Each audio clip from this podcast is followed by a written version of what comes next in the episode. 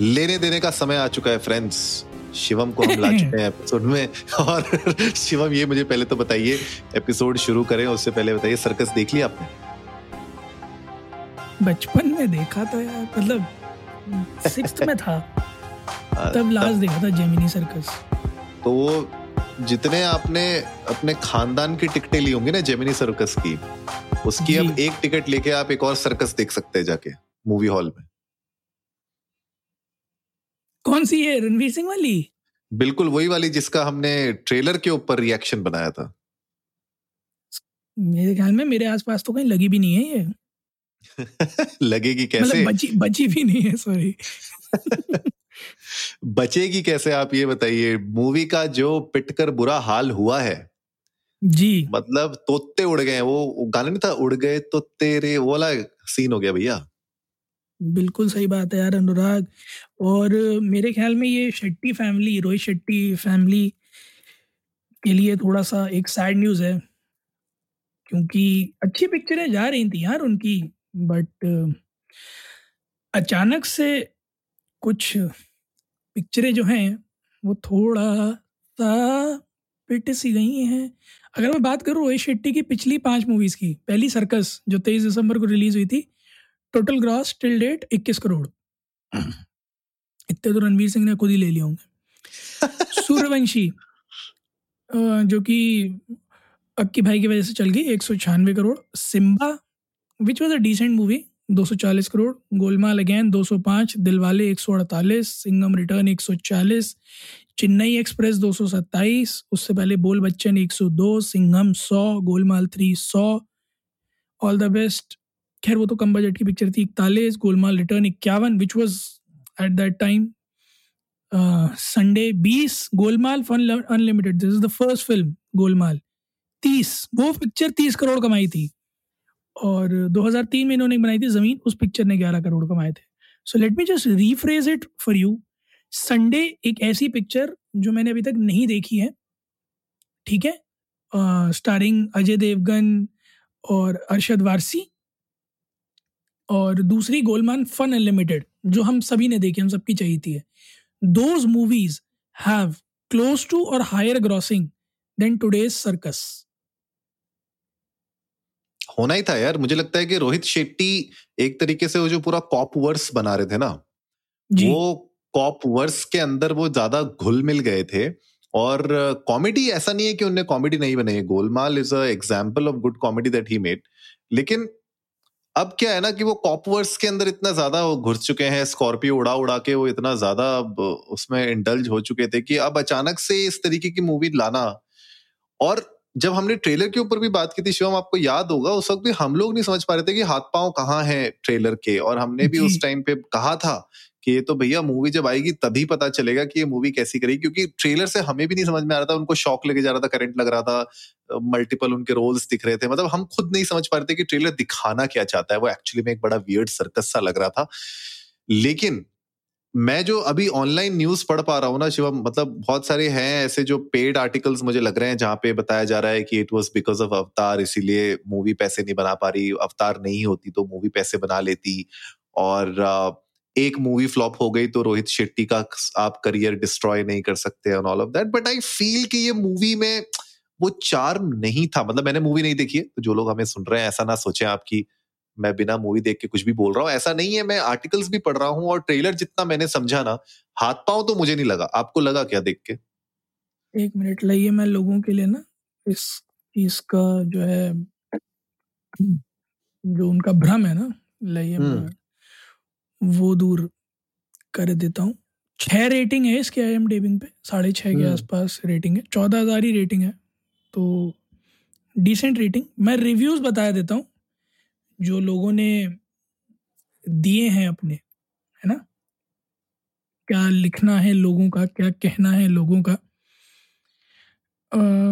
Inspired from गुलजाज अंगूर अंगूर inspired from Do Dooni Chaar so it's an inspiration movie but first half में दो दिए लोगों ने पाँच में से सेकंड हाफ़ में हाँ, एक पाँच हाँ। में से और ओवरऑल दस में से तीन।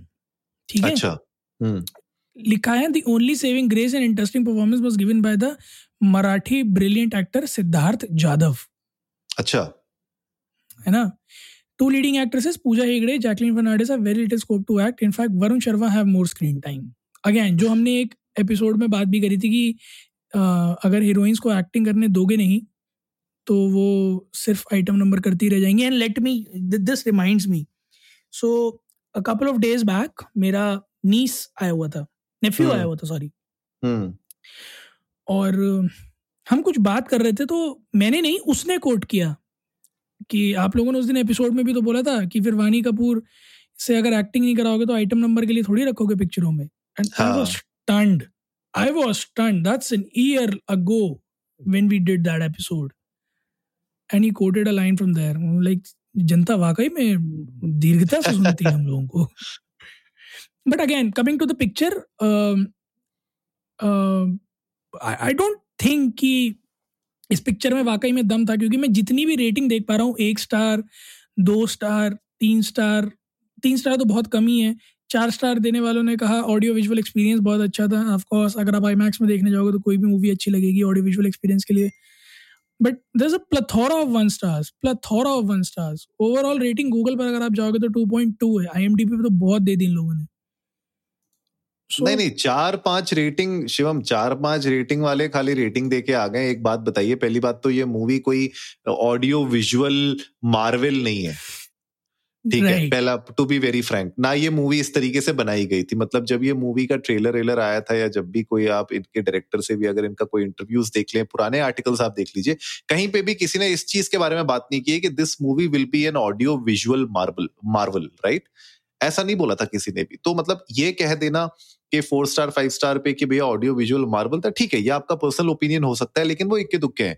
मेजोरिटी जैसे आप बोल रहे two point two two point three मतलब किसी ने दे दिए तो दे दिए जस्ट बिकॉज़ स्टार कास्ट इतनी बड़ी है या फिर कुछ लोगों ने अच्छी एक्टिंग की है। बट आई फील के still there was a lot to be desired from this movie और खाली दो तीन करोड़ बनाना फिफ्थ डे पे रिलीज़ के बावजूद मतलब थोड़ा सा शॉकिंग है डोमेस्टिक बॉक्स ऑफ़िस के लिए, हमारे देश के लिए और क्योंकि ऑलरेडी हम देख रहे हैं जिस तरीके से साउथ इंडियन मूवीज़ और वो डोमिनेट कर रही हैं इंडियन पब्लिक के दिलों को। बॉलीवुड वहाँ पे कहीं ना कहीं स्लिप होते जा रहा है। हाँ ये आप कह सकते हो कि ठीक है यार वंस इन अ वाइल आप एक फ्लॉप मूवी बना सकते हो, क्या पता डायरेक्टर ने जो देखा शायद ऑडियंस नहीं देख पाई उस स्क्रिप्ट में या फिर उस डायरेक्शन में बट आई स्टिल फील कि ट्रेलर में भी उतना दम नहीं था और जनता खुद कह रही है कि मूवी में भी दम नहीं है तो इसका मतलब अगर आप लोगों ने मूवी नहीं देखी है तो आप रहने ही दीजिए ओटीटी में कभी ना कभी आई जाएगी, वहाँ पे देख लेना अगर मन करेगा तो। बिल्कुल, और let me quote NDTV here जैसा उन्होंने अपने सर्कस रिव्यू में लिखा है yes circus is abysmally bad let me quote जो ही अगेन अबिस्मल वर्ड यूज़ किया गया है यहाँ पर and it's not for Monica it's actual abysmal तो हमारी सलाह यही है कि आप अपने पैसे बचाएँ। वाकई में कोई और मूवी देखने जाएँ। हम ये नहीं कह रहे अवतार देखने जाएँ क्योंकि हमें पैसे नहीं आए अभी तक वहाँ से डील क्रैक हुई तो हम ये नहीं कह रहे अवतार देखने जाएँ बट जो भी मूवी देखने जाएँ कोशिश करें सर्कस अवॉइड करें क्योंकि आई डोंट नो आपको पसंद आ भी सकती है आपको पसंद नहीं भी आ सकती है बट ओवरऑल जैसे रिव्यूज़ कहते हैं वो ये है कि इट्स अ टोटल पैसा वेस्ट आई वुड से वसूल तो नहीं हो पाएगा आप लोगों का। सो so, अगर आप जाने वाले थे अभी आने वाले दिनों में तो प्लीज़ देख कर जाइएगा क्योंकि बहुत सारे स्क्रीन से ये हट चुकी है। तो अपने घर वालों को ये बताने से पहले कि आप सर्कस देखने जा रहे हैं देख लीजिए कि आपके आसपास सर्कस लगा कहाँ पर है। ट्रू ट्रू ट्रू क्या पता वो पुराने दिन आपको सर्कस के याद आ जाए और मज़ा आ जाए उसमें।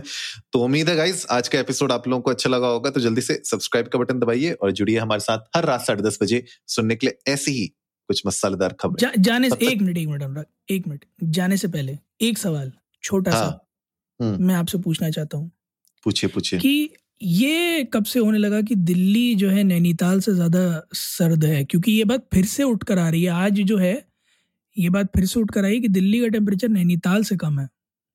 हाँ तो ये तो कल भी आया था। तो तो ऐसा मैं वही कह रहा हूँ ना ये ये ये ये मतलब जिस तरह से भविष्यवाणी चल रही है कि जनवरी में कड़ाके की सर्दी पड़ेगी मैं एपिसोड खत्म करने से पहले हमारी सारी जनता को एक हिदायत देना चाहूँगा कि प्लीज़ आप लोग थोड़ा लेयरिंग करके चलें जैसा अनुराग ने उस दिन कहा था। थोड़ा लेयरिंग करके चलें टोपे ओपे पहने मफलर अफलर बांधें। सीज़न है। अपने जितने भी आप लोगों ने संदूकों में छुपा के रख रखे थे ऊनी कपड़े उन्हें निकालें धोए झाड़ें और पहने। क्योंकि कोविड है साथ के साथ ठंड का मौसम है। पता चला खांसी जुकाम कब कोविड में तब्दील हो जाए किसी को नहीं पता। वैसे भी प्रिडिक्शन ऐसे हैं कि जनवरी में एक सर्ज आएगा कोविड केसेस में right so it's it's good to take care of yourself और हर बार हम जैसे हिदायत देते हैं आप लोगों को मास्क पहने सैनिटाइजेशन करें आसपास दो गज दूरी मास्क है ज़रूरी जैसा अमिताभ बच्चन जी भी कहते हैं तो कोशिश करें अपने आसपास सफ़ाई रखें और खुद को सेफ़ रखें। बिल्कुल बिल्कुल सेफ़ रखें और साथ ही साथ आप लोग सुनते भी रहिए। नमस्ते, नमस्ते इंडिया, इंडिया।